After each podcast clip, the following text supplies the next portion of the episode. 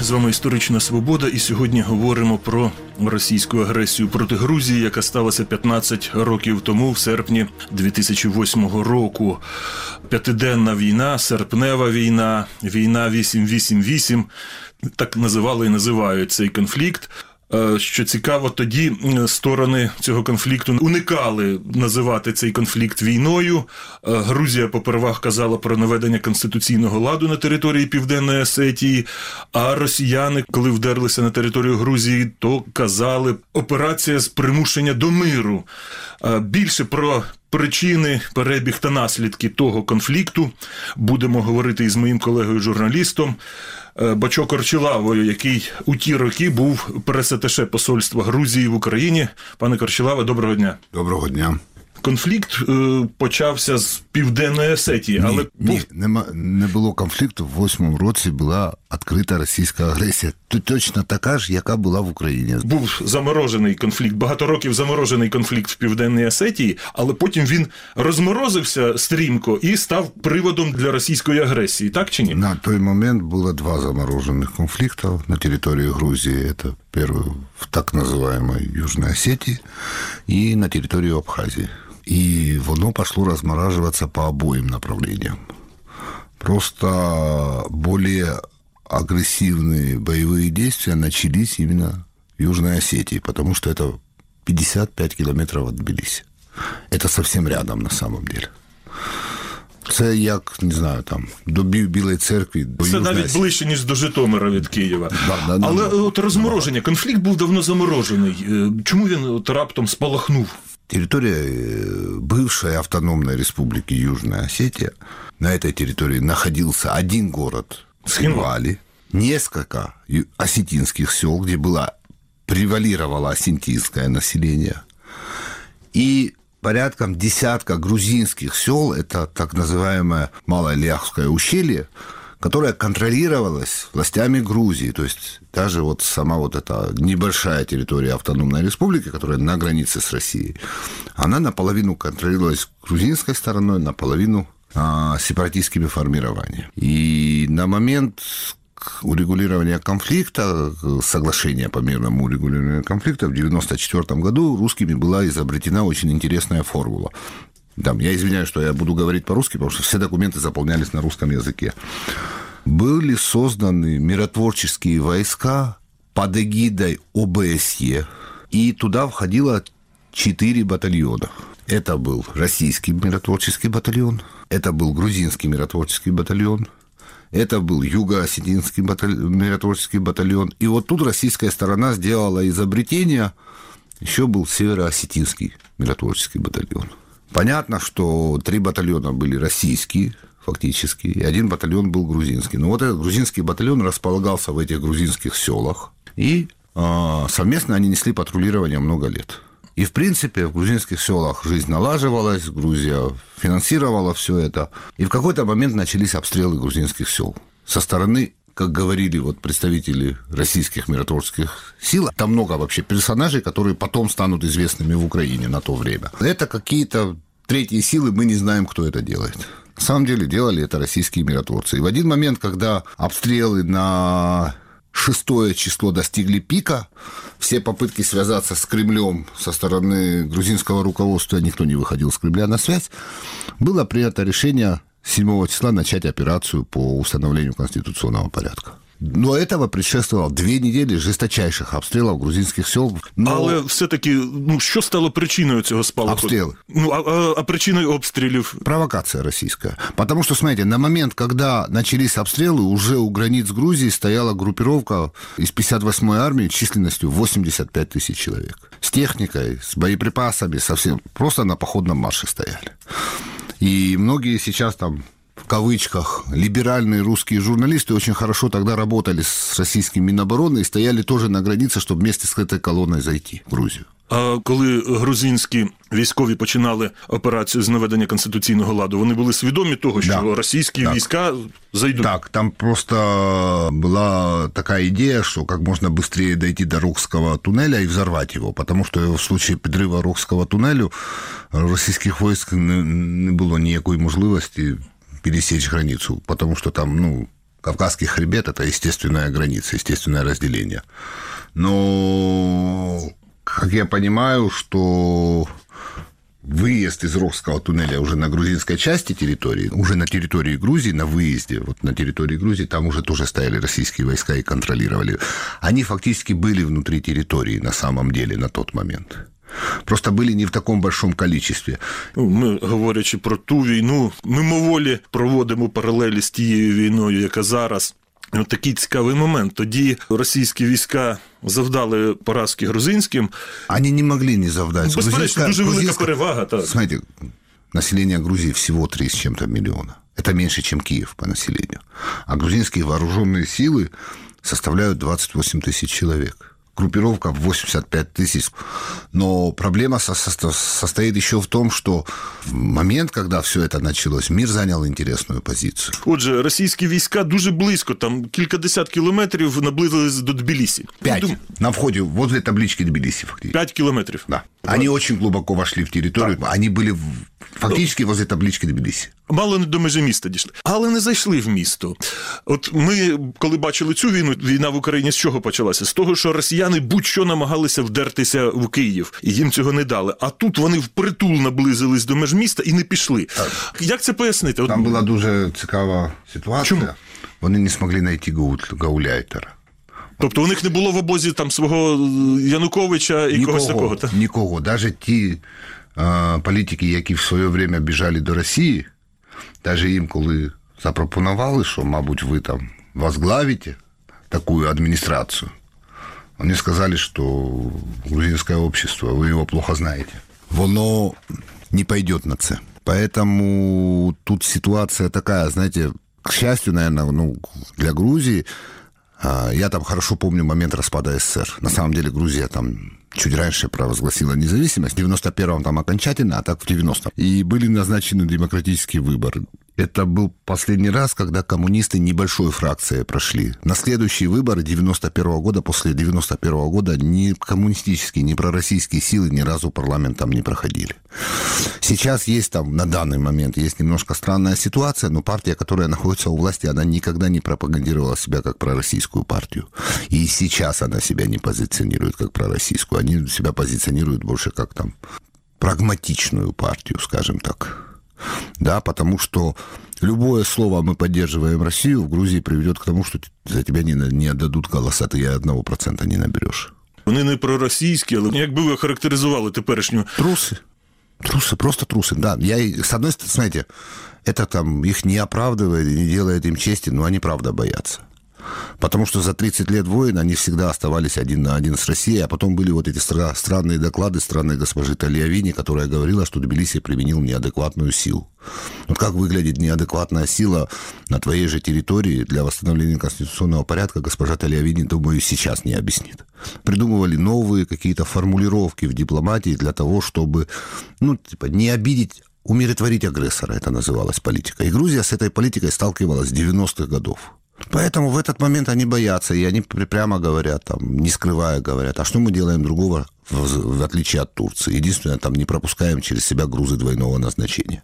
Потому что там, ну, был жесткий разговор, приезжали совсем недавно представители ЕС, э, по санкциям представители ЕС, представитель США и представитель Великой Британии. И грузинское правительство несмотря на мою большую несимпатию к ним, они положили им 1300 фактов выявления попытки э, провоза через Грузию товаров двойного назначения, показали, в принципе, всю подноготную и поставили один простой вопрос. А это разве не ваши компании делают?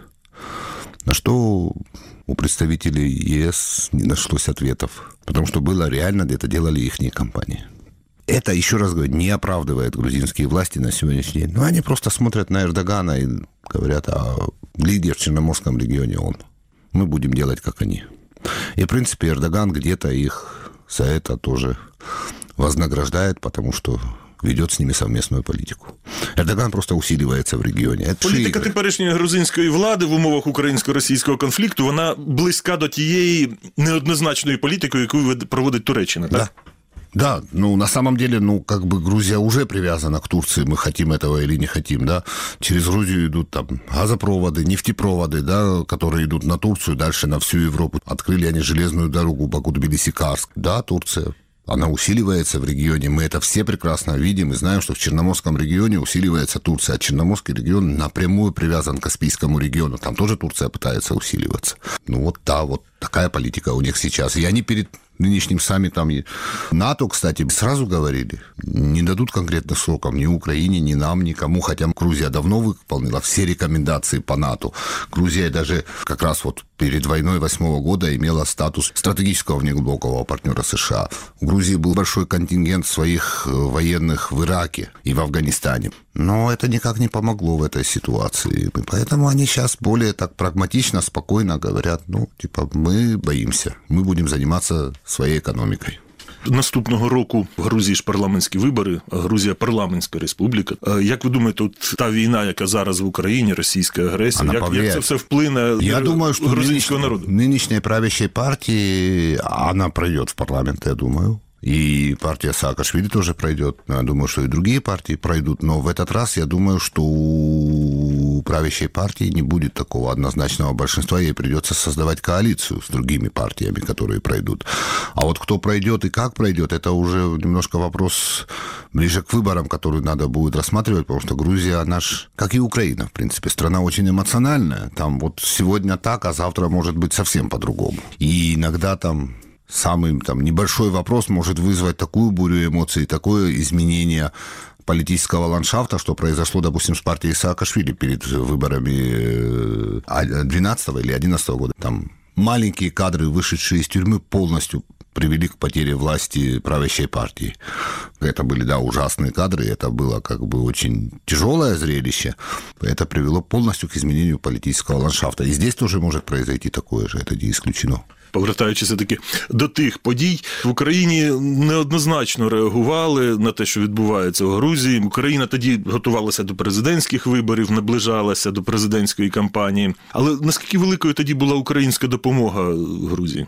Тоже, да, ну, такой неоднозначный вопрос. С одной стороны, да, Украина помогала системами противовоздушной обороны, помогала какими-то специалистами. Но, с другой стороны, было, допустим, вымученное, очень вымученное, и то без упоминания, что Россия агрессор, решение парламента, где нынешние продемократические силы, в том числе, которые есть в парламенте, остались в парламенте с тех времен, не хотели голосовать за это, считая, что Грузия агрессор, а не Россия. Была знаменитая комиссия господина Коновалюка, которая расследовала, каким образом Грузия смогла получить украинское вооружение и чуть ли не были готовы бросать людей в тюрьму, которые занимались поставками вооружений в Грузию. Хотя эти вооружения покупались. Ну, комиссия они... не может никого кидать не, за грати. Они, они подготавливали почву. То есть понятно, что это была российская пропаганда. То есть они пытались сделать медийный момент, что это преступники, которые действовали в ущерб национальных интересов Украины, да, э, продавая Грузии вооружение. Хотя, еще раз говорю, вооружение продавалось, Грузия не была под санкциями, и Украина имела право продавать вооружение. И, в принципе, это были и коммерчески выгодные контракты, и для Грузии необходимые на тот момент. То есть было очень разное отношение, да. Надо сказать, что с людьми было легче, у людей в подавляющем большинстве было понимание, что это агрессия. А вот что касалось политического спектра, вот здесь были даже те, кто скажем, продемократические все равно там не хотели вступать в трение с Кремлем, вот так скажем, да. Я не буду называть имен и фамилии. Лично я тогда там звонил разным звездам, медийным людям и просил, что там организуйте какую-то пресс-конференцию хотя бы в поддержку. Многие соглашались, но многие ну, если кто-то из них это услышит, он, наверное, вспомнит. Говорили, ну как, у меня же там концерты в Москве, я не очень могу, там, я езжу в Россию, у меня там это. Давай я лучше помолчу. Были такие позиции. Пригадуючи ті події, тоді ж працював журналістом, дивився, як це реагує в Україні суспільство, як реагує політикум на те, що відбувається в Грузії. Не було такого майже ні в кого відчуття, що наступна Україна. Хіба що тільки обкладинка журнала Тиждень була така, що мілітарний чобіт над Україною занесений, і там така пляма, як в кордонах Грузії, і там, от єдине, що я, мабуть, бачив, що Україна наступна, це от попередження з обкладинки журнала Тиждень. А взагалі не було такого відчуття. Як ви думаєте, чому? А, Вы знаете, вы абсолютно правы, потому что ну, я тоже тогда много разговаривал и с коллегами, журналистами, и с политиками какими-то. И никто не верил. Тебя считали за опасного сумасшедшего, когда ты говорил, что, ну, ребята, это репетиция перед большой войной здесь. Потому что если его сейчас не остановить там, ну, имеется в виду Путина, то обязательно он придет сюда. Тоді Медведев был президент, здається. Ну, Путин был премьером, но все знали, что это все делает Путин. Медведев на самом деле человек абсолютно не самостоятельный. Надеюсь, сейчас мы это понимаем в Украине. Да, мы тогда это понимали в Грузии еще, но как бы тогда, когда ты в Украине начинал объяснять, что это выглядит совсем не так, Кремль, вот он такой что условно там с Кремля не бывает э, вытоковой информации, бывают тики сливы. Они казались, что ты бредишь вообще. Ну, вы как-то, вы, видно, слишком перепуганы Россией. Мне часто очень отвечали так. Я говорил, я, я не перепуган, я просто 30 лет с ними. Ну, на данный момент, вот 31 год, как в моем доме в Абхазии, я сам родом из города Сухуби, началась война. Я 31 год не могу попасть к себе домой. Я там недавно детям своим говорил и внучкам, что когда война началась, я там только школу закончил, да, и попал на войну. Так, вроде я уже дедушка несколько раз, а война все с теми же людьми. Есть вот эти моменты, которые не верили украинцы. Вот они не верили, что россияне могут прийти на них напасть. Как? Це дивно, в Україні вже був досвід, якщо пригадуєте, такий невеличкий Касатузла. конфлікт. Касатузла. Касатузла. Вже був, вже був прецедент. Треба було трошки якби Да, насторожитися. но это же они, и россияне сыграли красиво, и здесь многие поверили. Они же поверили, что это губернатор Ткаченко сошел с ума. Там же дальше историю свели до того, да ладно, ну там губернатор какой-то что-то решил делать. А на самом деле мы же понимаем, что тот же губернатор Ткаченко, я просто хорошо знаю эту личность, потому что он был, э, это Краснодарский край, он как раз граничит с Грузией, вот все вот эти казаки, все вот эти формирования какие-то, которые приходили, это приходило все оттуда, и Ткаченко был их координатором. Ткаченко, в принципе, без Кремля утром не ходил даже умыться. Но здесь поверили, что может там какой-то губернатор в России, хотя в России там губернатор вообще не самостоятельная личность, может сойти с ума и начать строить там дамбу какую-то. Если бы мы в это поверили тогда, что следующей будет Украина, мы бы были бы намного более готовы, и у нас не произошло бы 2014 года. Как говорил Альберт Эйнштейн, главная ошибка людей – верить в то, что с ними не произойдет то, что произошло с другими до них Те, що зараз відбувається в Україні, наскільки це наближає чи віддаляє перспективи відновлення територіальної цілісності Грузії? Я думаю, что наближает, э, когда война закончится и Украина победит, дальше у России не будет выбора, да, ей надо будет уходить там с остальных захваченных территорий. Знаете, когда-нибудь Россия превратится в нормальное государство. Не в империю, не вот, вот в это образование, которым она сейчас есть, а обычное нормальное государство. Просто насколько быстро это будет, это уже второй вопрос. Процессы распада империи не такие быстрые, как нам хочется. Нам-то хочется, чтобы завтра мы проснулись и все было хорошо для мира сейчас стало ясно, что не остановили в Молдове, не остановили в Грузии эту войну. Теперь ее останавливают в Украине. Не дай бог, если они ее не остановят в Украине, и мы выйдем на какие-то там такие соглашения, которые будут, ну, хотя бы 50-50, а не полностью нашей победой и восстановлением территориальной целостности и суверенитета Украины, эта война поползет дальше этих людей будет не остановить. И это все процессы на годы, к сожалению. Ну, я часто там с друзьями своими здесь разговариваю, я очень много лет здесь живу, и они говорят, там, мы устали полтора года это. Я говорю, а представьте, как я устал. У меня полтора года только войны было в моем городе. Потом была еще гражданская война. А потом еще вот эти все...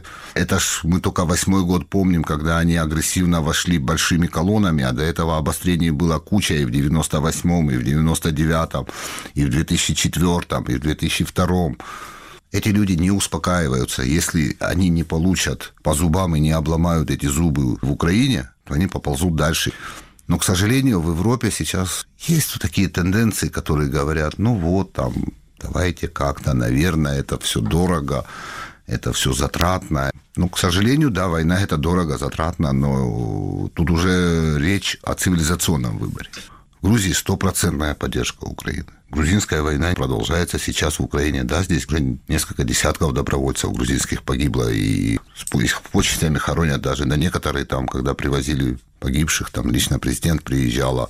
Больше скажу, грузинские власти не препятствуют выезду этих людей. Они в большинстве случаев грузинские спецслужбы знают, что эти люди едут воевать, но препятствий нет. Это борьба за ценности идет. Дякую. Це була історична свобода. Із журналістом Бачо Корчелавою ми говорили про російську агресію проти Грузії, про війну 2008 року. Передачу провів Дмитро Шурхало. На все добре. Програму Історична свобода ви також можете слухати на подкаст-платформах Google та Apple Podcast та на Spotify. Підписуйтеся, залишайте оцінки та коментарі.